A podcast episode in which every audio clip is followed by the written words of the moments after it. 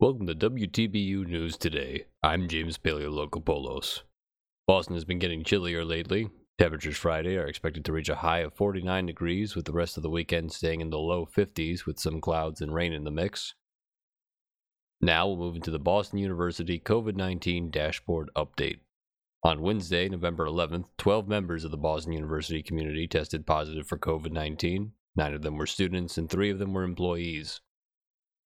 For the week of November 5th to November 11th, 0.19% of tested students were deemed positive for the coronavirus, with 0.05% of tested faculty and 0.37% of tested staff also receiving positive test results.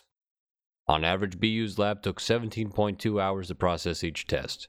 66 students are currently in isolation, and 181 students have recovered from the disease.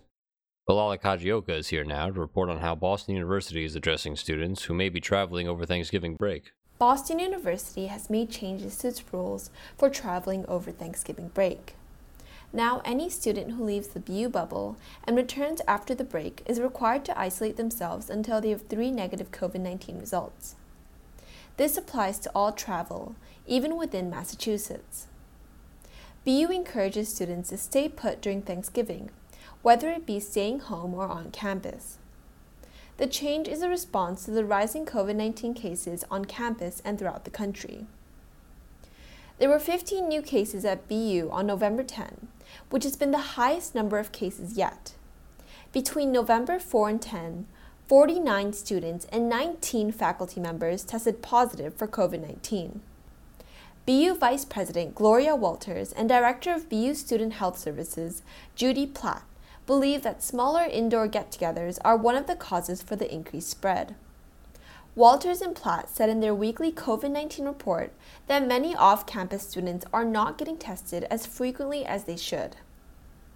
Though no students have been hospitalized for COVID 19, many students have reported long lasting symptoms, like loss of taste and smell and fatigue. In Boston, Massachusetts, this is Ulala Kajioka from WTBU News. Joining us now is Alex Corey with updates on the latest COVID 19 info from the Massachusetts Department of Public Health. New health data issued by the Massachusetts Department of Public Health on Thursday puts 30 communities in the state in the red zone for COVID 19 cases. This means that these cities and towns are at higher risk of contracting the virus than anywhere else in the state. For this week alone, 14 new communities were added to the red zone. Last week, Governor Baker and his administration announced improvements were being made to the metrics used to track the town by town COVID health data. Part of the new improvements to map out include new color coded distinctions based off of individual cities and towns' demographics. Also, this week, 115 communities were designated as being yellow zones, which means they are not as at a high risk as red towns, but are still being monitored closely for their higher than ideal infection rates. Last week, 92 communities were considered at moderate risk. In Boston, Massachusetts, I'm Alex Corey for WTBU News. Now we'll head over to Hannah Yoshinaga for a story on how some Republican members of Congress believe President elect Joe Biden should be getting intelligence briefings, even as the current president takes issue with the election results. Senate Republicans on Thursday stated that President elect Joe Biden should be able to receive high level classified intelligence briefings, despite the Trump administration's continued refusal to concede the election. James Lankford, a Republican senator from Oklahoma who was on the Senate Homeland Security and Governmental Affairs Committee, said he would intervene on Friday if the Trump administration did not start including Biden in the president's daily briefings.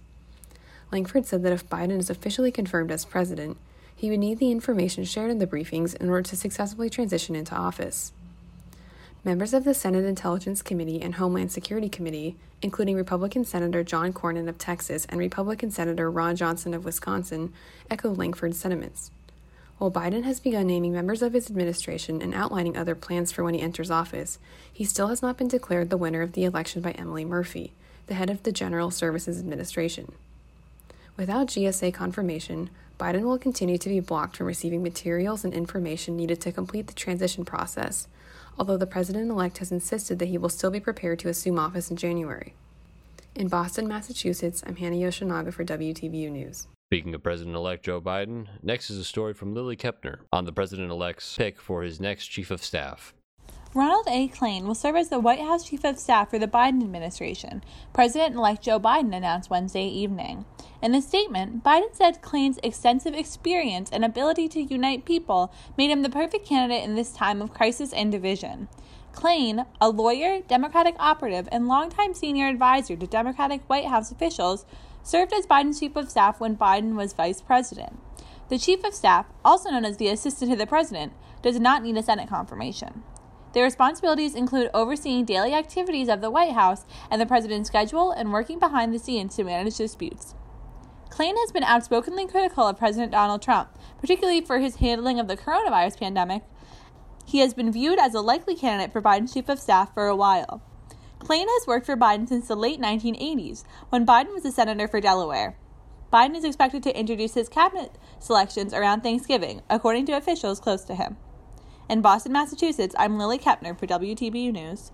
Finally, a story from Victoria Popovska on several arrests made in Belgium involving a far right group from Denmark. Belgian officials announced Thursday that five Danish far right activists have been arrested and ordered out of the country over suspected plans of burning a Quran in a mainly Muslim area of Brussels. The five people are associates of the Danish far right politician Rasmus Paludan, who was expelled from France on Wednesday after planning a similar stunt to burn a Quran in Paris. Danish Secretary of State for Asylum Sammy Mahdi called the five men a serious threat to public order. The men were questioned by police and had, then had their case forwarded to the public prosecutor's office. All of them had to leave the country quickly and will have to stay out of the country for a year.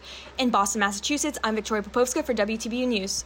That's it for this edition of WTBU News today. Be sure to tune in to our full program every Tuesday and Thursday at 6 p.m. Eastern Time over on WTBU Radio. On behalf of Grace Ferguson, Alex Corey, Hannah Yoshinaga, Stella Lawrence, and Gabriela Lopez, I'm James Paleologopoulos reporting from Agawam, Massachusetts for WTBU News.